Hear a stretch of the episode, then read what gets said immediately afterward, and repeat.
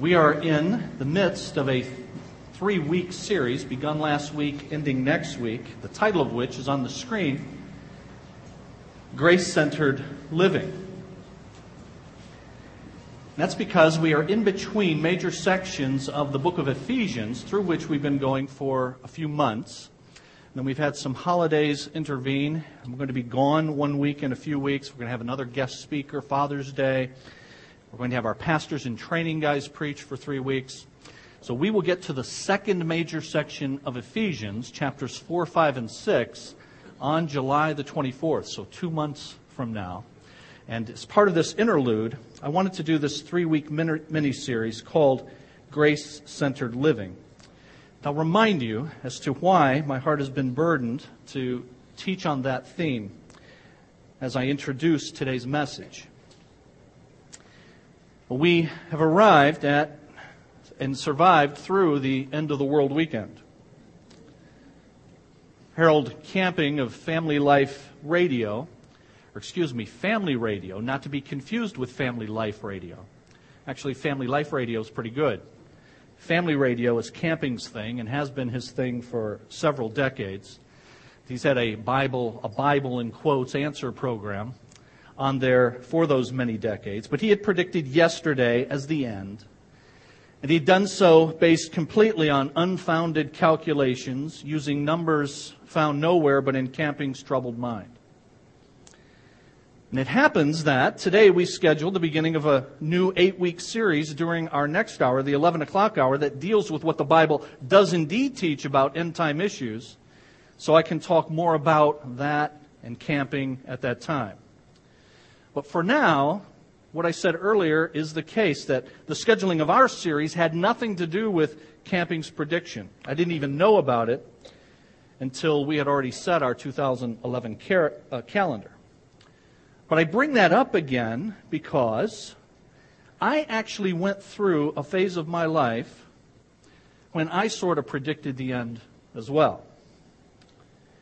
When I was in high school, the Pentecostal church that my uncle pastored after my dad died, that church taught on end times issues very often. So much so, in fact, and with such great intensity and effect, that I was absolutely convinced in high school that the Lord was returning quite soon. Now, how did that affect my, my everyday life? Well, one way that it affected me was it uh, gave me a somewhat spiritual reason to blow off the stuff I didn't want to do anyway. Like schoolwork. It's a true story. Actually, at one point, I was called into the high school counselor's office at the Christian school that I attended. And Mrs. Hage said, Kenny, we're convinced you can do better work. And I said to her, You know, I really don't think it matters much because I'm convinced the Lord's going to return before graduation. She said at that time, rightly, even if that were true, I should do my best for the Lord that I would soon meet. But that all had little effect on my academic career because, of course, the Lord's impending return was not the real reason for my irresponsibility. I just wasn't very motivated for schoolwork at the time. Now, kids, especially my own, don't try this at home, what your pastor just said. My carefree, kind of happy go lucky attitude, though, was in stark contrast to some of my classmates who took their homework and, in fact, every aspect of their lives extremely, extremely seriously. I can recall many times coming into class my junior year when I sat next, sat next to a gal who was one of those really serious types. And I would sometimes come in, sit at my desk, look over at her, and her hands had a death grip on a book or a paper as she tried to cram in just a little bit more information. Her hands would be trembling. In fact, this girl was a nervous wreck all the time. When we would have to pass papers back and forth, I'd sometimes make contact with her hand. It was always ice cold. I remember having conversations with her about why she was always so nervous. And she wanted to know why I was always so calm. Well, what was going on with me was no great mystery. I was pretty much just an irresponsible teen. But she had something much deeper going on. You see, she could not make a mistake on anything. Her grades were perfect, literally. Her conduct was perfect, literally, at least as far as we could all see. And she lived every day with the pressure of having perfect grades and perfect behavior. Now, I know that she was never taught this directly, but most of us know that what we do is more caught than it is taught, isn't it? And she had caught the idea that her worth, including her worth to God, was based upon her performance. She was to be our valedictorian.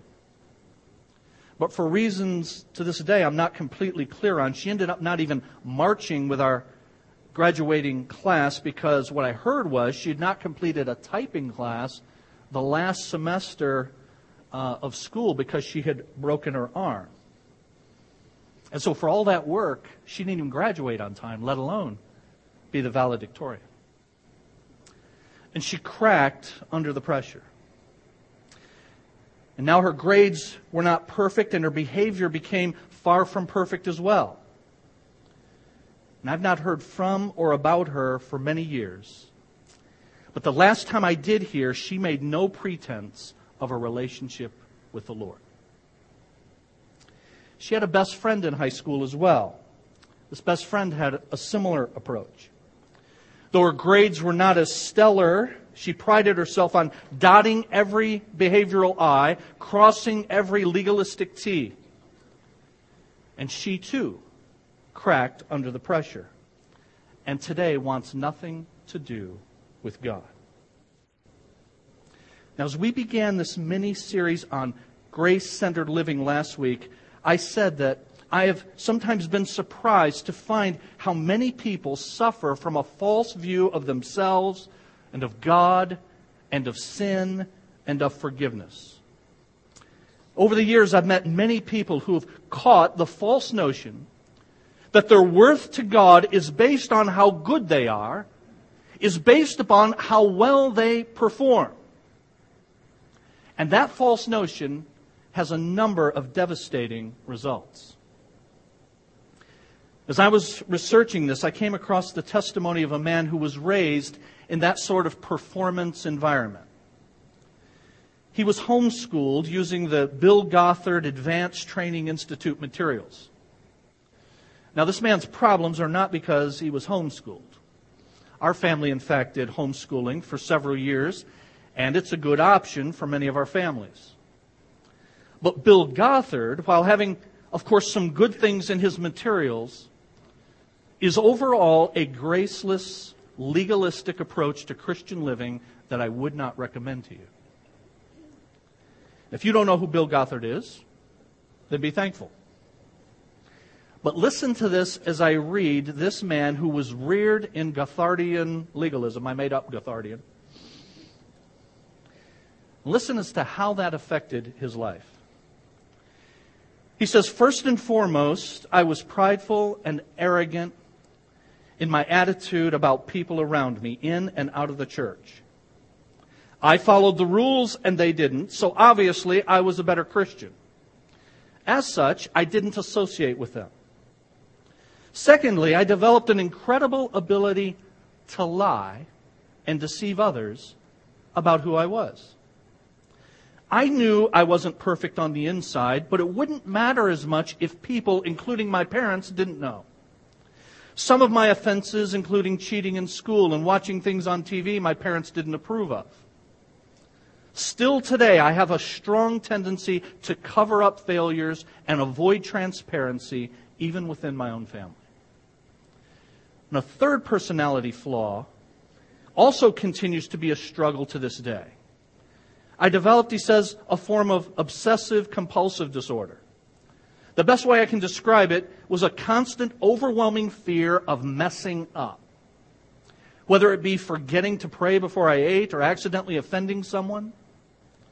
I remember nights where I would spend 30 minutes doing th- something as simple as locking the doors before I went to bed because I was afraid I wasn't doing it right. Bizarre, he says, I know. And at the root of it all was this oppressive fear of failure. As an aside, my parents took me out of piano lessons at this point, thinking that the pressure of competition was the cause. We also burned a few piano pieces that I was playing at the time because we were taught certain music carried demonic powers. Now, in my adulthood, this behavior still manifests itself as extreme perfectionism and an inability to accept any kind of failure. My wife can attest to this. Schoolwork, for example, has been known to cause me great emotional stress as I simply cannot deal with the prospect of failure. He adds, I always thought that my personal value was based on how well I followed the rules. And he says, To this day, I struggle with legalism and pride and dogmatism and feeling insecure in my relationship with God. And then he finally concludes The problem with believing, now hear this, friends, and hear this, parents. The problem with believing that you can keep sin out of your children's lives is the truth that sin already dwells within their hearts. And when a child doesn't experience personally the love of Jesus Christ and the transforming power of the gospel, then the rules mean nothing except captivity and oppression. I know personally of numerous young people that have completely abandoned their walk with Christ. Now, some of you find it extremely hard to ever admit that you've messed up. And as such, you almost never find yourself asking others to forgive you because that would mean you've sinned, which would mean your performance is not what it should be. And since you can't admit your sin, you sometimes lie to cover it up. Or when it's even hinted that you may have made a mistake, you begin to blame shift because it simply cannot be your fault. You look at others with disdain because a performance approach invariably, invariably leads to comparisons with others, and they don't measure up. You cannot handle criticism. Criticism suggests you messed up. Even the slightest criticism cannot be tolerated because of what it suggests about your performance. There are people all around you that you perceive to be irresponsible, lazy bums. Because they don't do all the things you do the way you do them. You've caught the false idea that if you do the right things, then things will go right. And the reality of your life has been different than that. They have not gone right in all respects because they never do in a fallen world. And God never said that they would. But you thought they would. And you're angry that they have not. Angry perhaps due to your own mistakes or, and sinful choices. But you can't deal with that because it would mean admission, and that's, of course, impossible. And so you're just angry and joyless or you're angry at the circumstances that have been thrust upon you through no fault of your own. Though deep down you do wonder if there was something you've done to deserve where you are. But it's not supposed to be this way in your mind. And you're angry at your circumstances. Hear this because you're angry at God for not keeping his end of the agreement.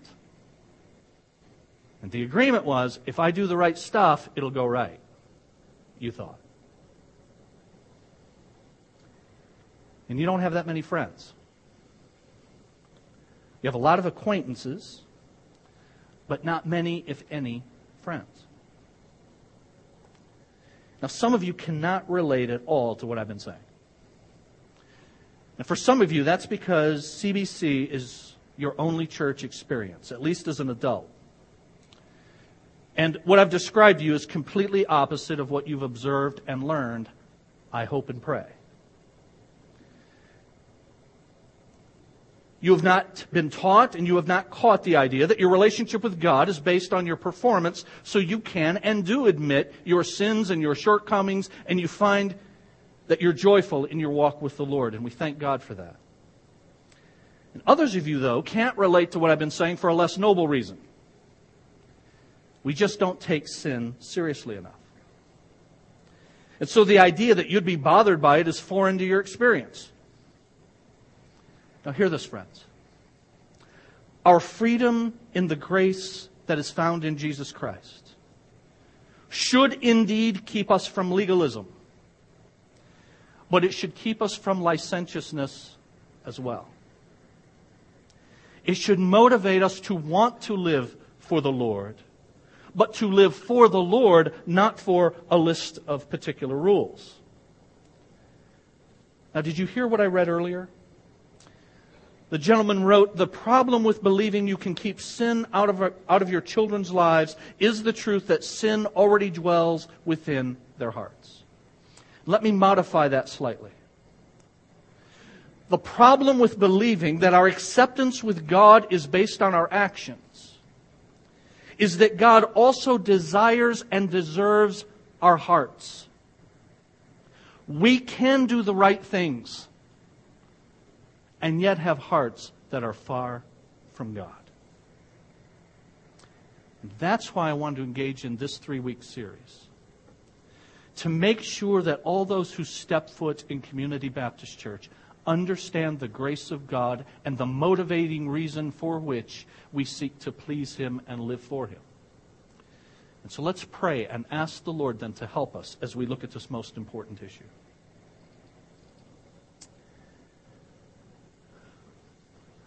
Our Father, we thank you for the grace of God that is found and is available in the Lord Jesus Christ. We thank you for the profound implications that flow from the cross of Christ and the good news of the gospel of Jesus. It means, among so many other things, that because Jesus has atoned, he has covered our sin in full, past, present, and future then we do not need to continue on the performance treadmill. We do not need to cover, yea, we cannot cover our sin. Only the blood of Jesus can, and thanks be to God, He has. But Lord, we must appropriate that. We must grasp that. We must apply that every moment of every day. And so we ask you to help us today, as last week, and next week as we look at this important issue of grace centered living. Help us, Lord, to see the profound implications of what it means to be in the family of God, not because of what I have done, but because of what Jesus has done. And what it means to be accepted by you only because of the beloved Son of God. We pray in the name of Jesus. Amen. Now, last week we saw that we have to recognize that the root of our struggles is, first of all, an inside job. The very first point in last week's message was we have to recognize the root, and the root is a heart problem, an internal problem.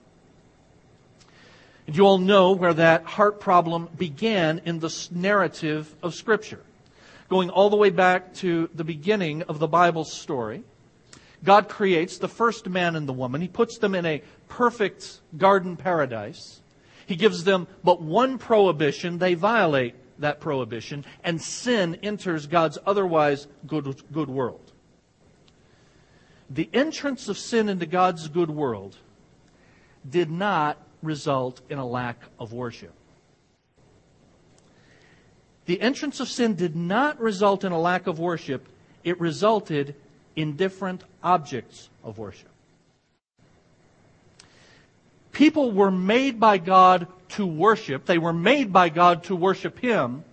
Now, having sinned, they will continue to worship, but they will now manufacture different objects of that worship.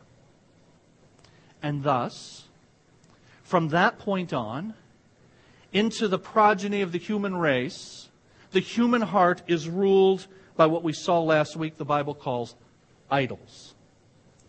Idols, then, false gods. Someone or something other than the true and living God rule the sinful heart.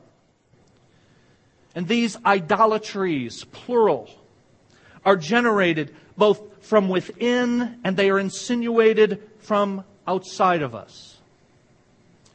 The reason that I've had you turn to 1 John chapter 5 is because this small letter, comprised of just five chapters, concludes beginning in verse 13. And in 1 John chapter 5 and verse 13, John gives the reason for which he has written the previous four and a half chapters. And he says, I have written these things to you who believe on the name of the Son of God, so that you might know that you have eternal life. This is the reason I've written this letter, says John. He then gives some concluding remarks from verses 14 down to verse 20. And then you have this one verse at the very end that simply says this verse 21 Dear children, keep yourselves from idols. Seems like a weird way to end the letter.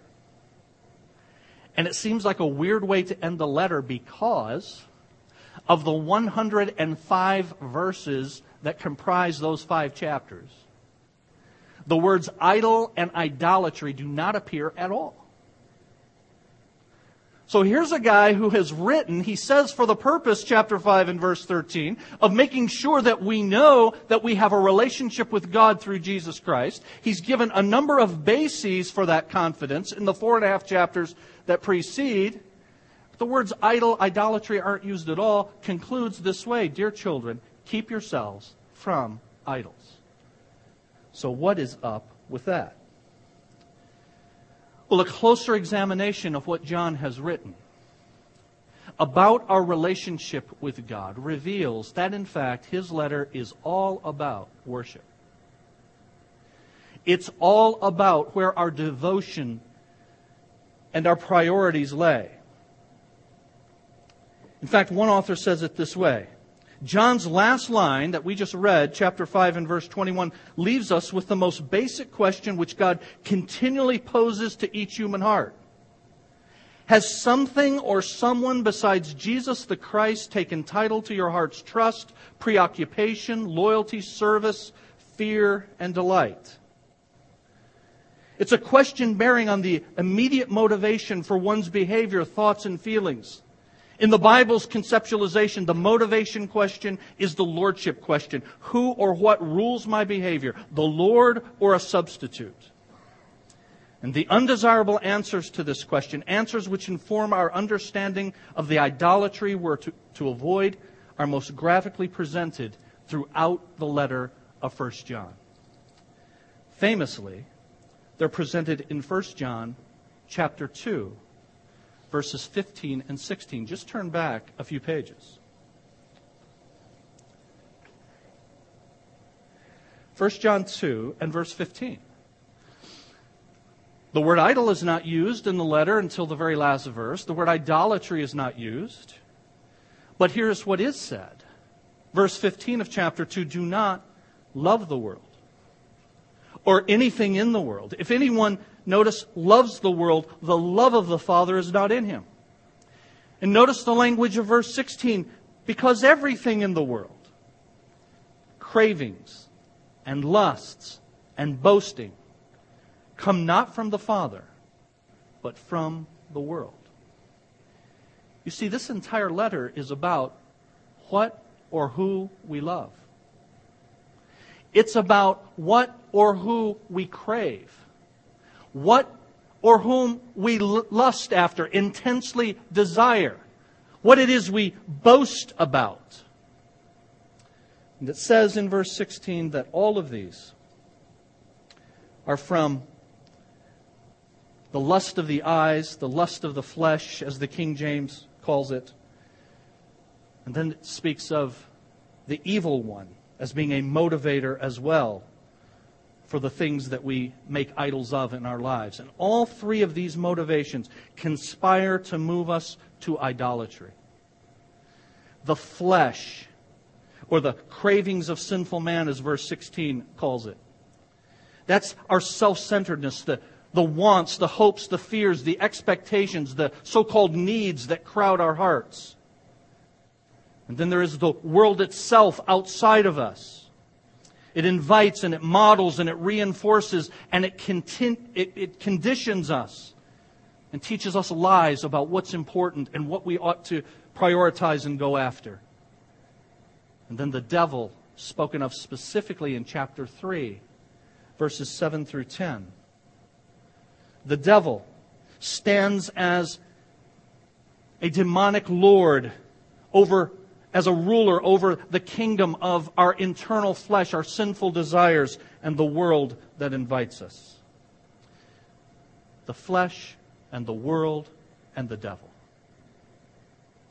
And of those three, the flesh, the sinful nature, is most foundational. Why? Because apart from my sinful nature, that the Bible sometimes refers to as the flesh, not the physical body, but the flesh, apart from that, the world's allurements cannot entice me. But it's because I want those things and I desire those things that the world's entrapments have effect upon me.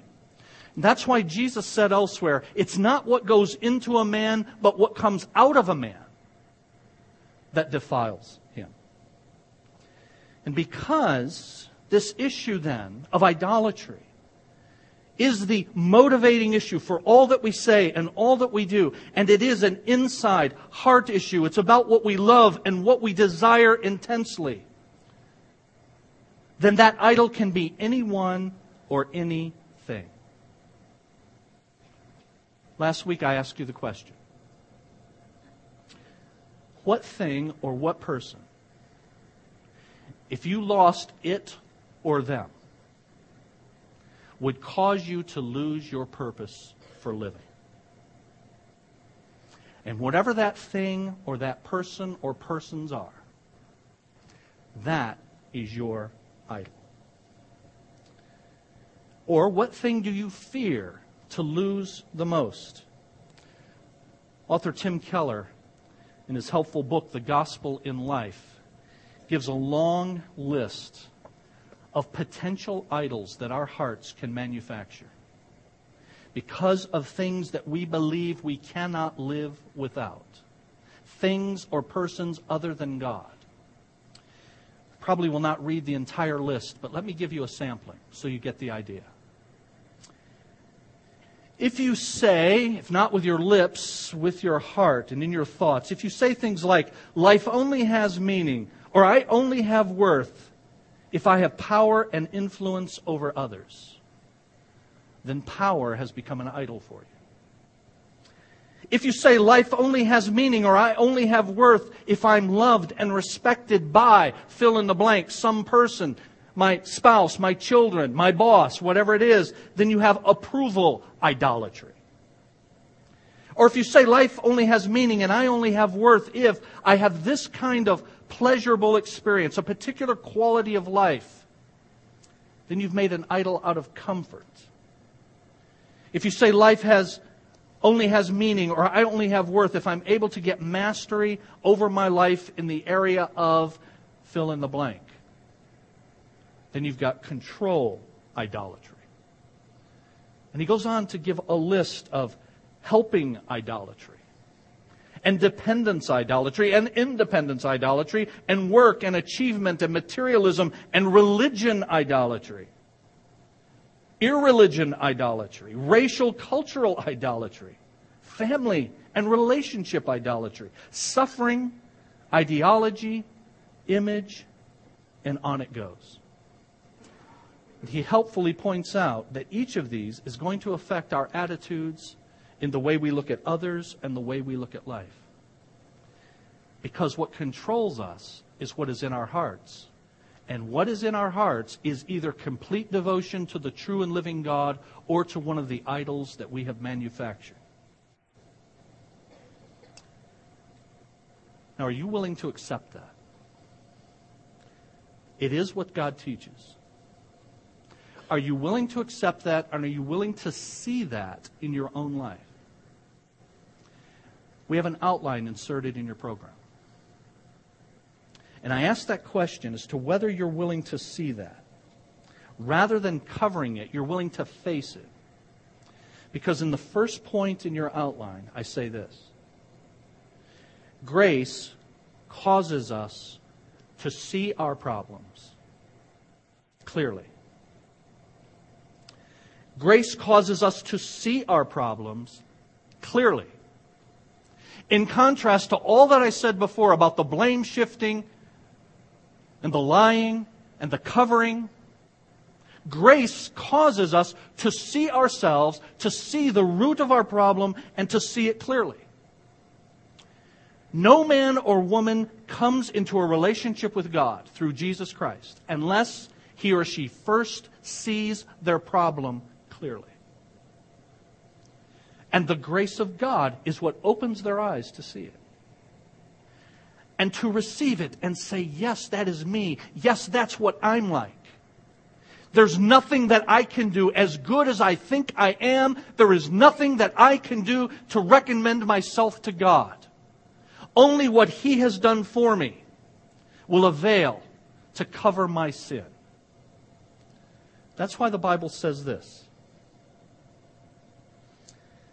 The man without the Spirit does not accept the things that come from the Spirit of God. Conversely, only the one who has the Spirit accepts, and that word accept is sometimes translated receives or welcomes the things that come from God.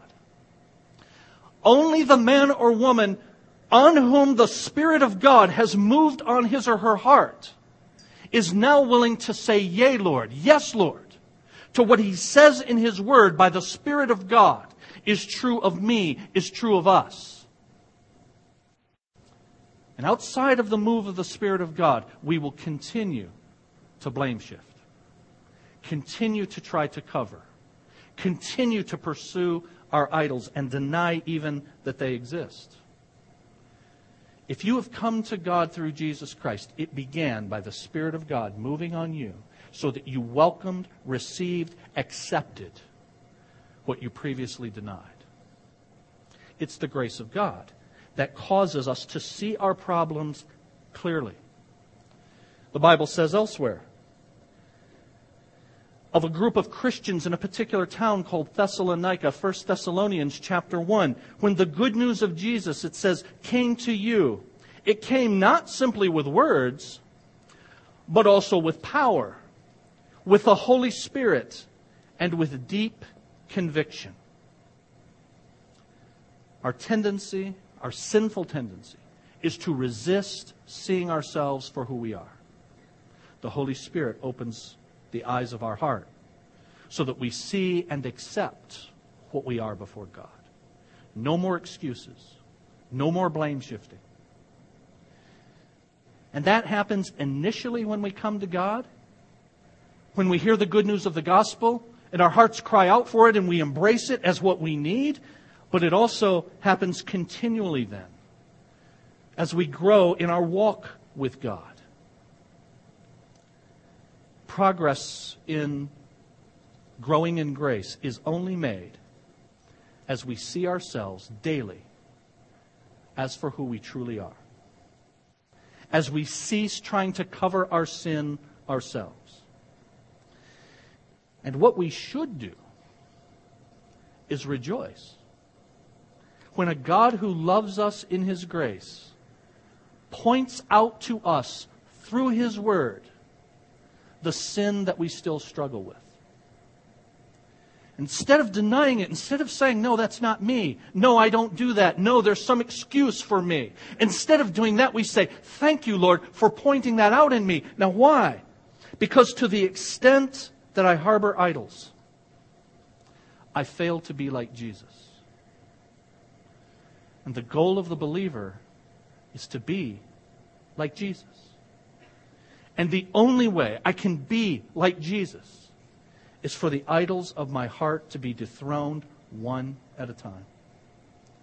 Grace causes us to see our problems clearly.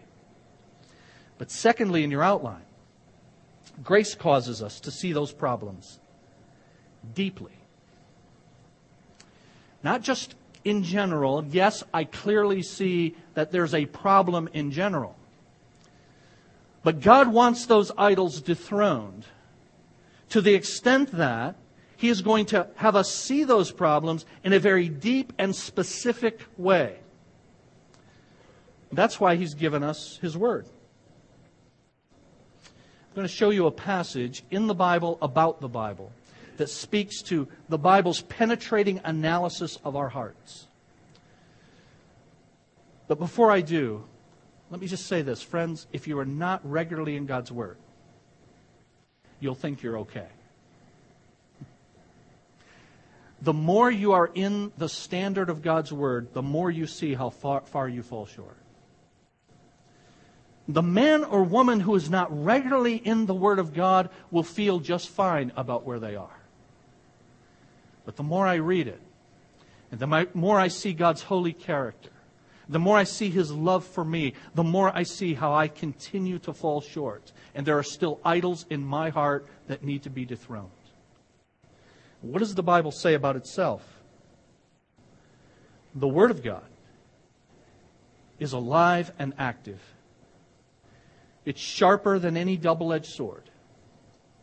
It penetrates even to dividing soul and spirit, joints and marrow it, the Word of God, judges the thoughts and the attitudes of the heart. The Word of God, because it is from an omniscient God who knows all that we need, the Creator God who made us as we are and knows all of our failings and our sin. The Word of God, being His, then is able to do this amazing thing of having x ray vision, as it were to look at me and to look at you and to point out the idols of our hearts in very specific fashion. And taking the principles of that word, you can then make application, and you and I must make application of it, to see what idols still rule and vie for supremacy in our hearts. I have a list of 35 x ray questions given by an author that some of you may be familiar with, David Powlison. And he wrote a book, the title of which is Seeing with New Eyes. As the name suggests, it's how the Spirit of God and the Word of God help us to see ourselves, to see God, and to see His world through new lenses. And in one of the chapters in that book, he has 35 x ray questions for us to ask ourselves regularly. Now, I'm not going to go through all 35 of them. As a matter of fact, we will have all 35 of them for you at the Information Center next week. So you don't even need to write any of these down unless you want to. But I want to go through a few of them with you. Ask ourselves regularly, says Powlison, what do you love? Or what do you want and desire and crave and lust and wish for? What do you seek, aim for, and pursue? On where do you bank your hopes for the future? What do you fear? What do you fear the most? What do you not want to happen? What do you tend to worry about? What are your plans, agendas, strategies, and intentions designed to accomplish? What makes you tick? He says, What sun does your planet revolve around? What or whom do you trust? Whose performance matters? On whose shoulders does the well being of your world rest? Whom must you please? Whose opinion of you counts the most? On your deathbed, what would sum up your life as worthwhile? What gives your life meaning? Just three more. What do you pray for? What do you talk about? Where do you find your identity? Those are penetrating questions that come to us from principles given in the all penetrating Word of God. And they help us to use the principles of the Word of God so that God, in His grace, who gave that Word and gives us His Spirit, can cause us to see our problems, yes, clearly, but secondly, also deeply. And then thirdly, grace causes us to see our problems sadly. It's the best I could come up with. But what I mean is, it does cut when I'm convicted by the Word of God and its principles to see the idols that still rule my heart. It hurts. I should be saddened. I should be sorrowful. Because my love that should belong to the God who made me and the Redeemer who bought me has been given to someone or something else. But those of us who have the Spirit of God look into the Word of God and we see ourselves as in its mirror. And we often don't like what we see. And we are sorrowful as a result.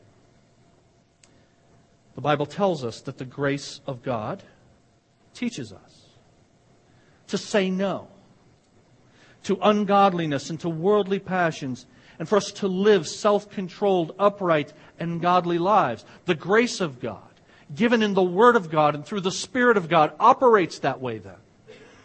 So that I see myself for the purpose of putting away all that is ungodly and embracing that which is godly. And when I see that I fall short of that, and I do fall short of it, and so do you, I should be saddened. How do I know you fall short of it? If we claim to be without sin, we deceive ourselves. The truth is not in us. But having seen my sin, having seen my idolatry, having had it revealed to me by a gracious God who wants to see me move forward in my walk with Him, having had it shown to me, painful though it be, I now want to rid myself of it. How does that happen? That verse on the screen says, if we say we have no sin, we lie. The truth is not in us. But most of you are familiar with the very next verse, famously.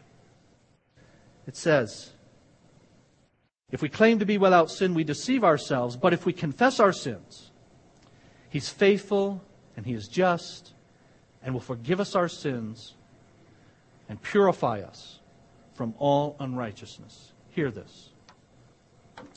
The difference between a believer in Jesus, a follower of Jesus, and an unbeliever, one who does not follow Jesus, the difference between those two people is not that one sins and the other does not. That's not the difference. they both sin. The difference is their reaction to it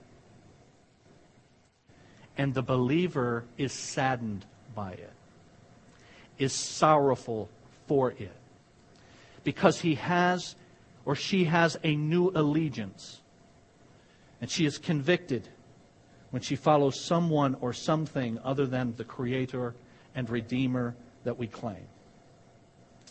I have for you the take home truth then that lasting change comes to us only when we see ourselves the way God sees us.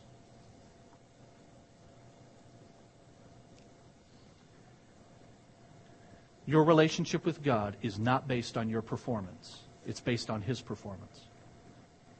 It's based upon not what you have done, but what Jesus has done for you. And you are in an ongoing battle, as am I, to dethrone the idols of your heart. But a gracious God has given us the means by which that happens the Word and the Spirit. But you didn't come to Christ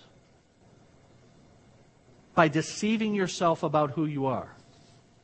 When you initially came to Christ, you had to be honest and upfront about your need and about the depth of your own sin and your need for Him as the Savior. And only He could cover your sin, past, present, and future, right? And you can only grow in Him as you continue to face your sin honestly. And it's a gracious act of a loving God that He shows us who we are. And He gives us the tools to remedy the idols of our hearts. Now, for those of you that have never come to Jesus Christ, the moment of honesty for you is right now.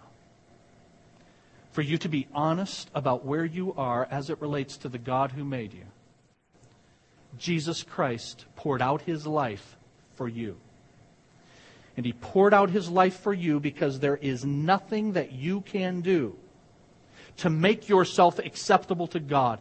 If there were anything you could do to make yourself acceptable to God, then He would not have had to come and suffer and die the most cruel form of punishment imaginable. But He did, and He did so for you. Now, we're going to bow our heads in just a moment.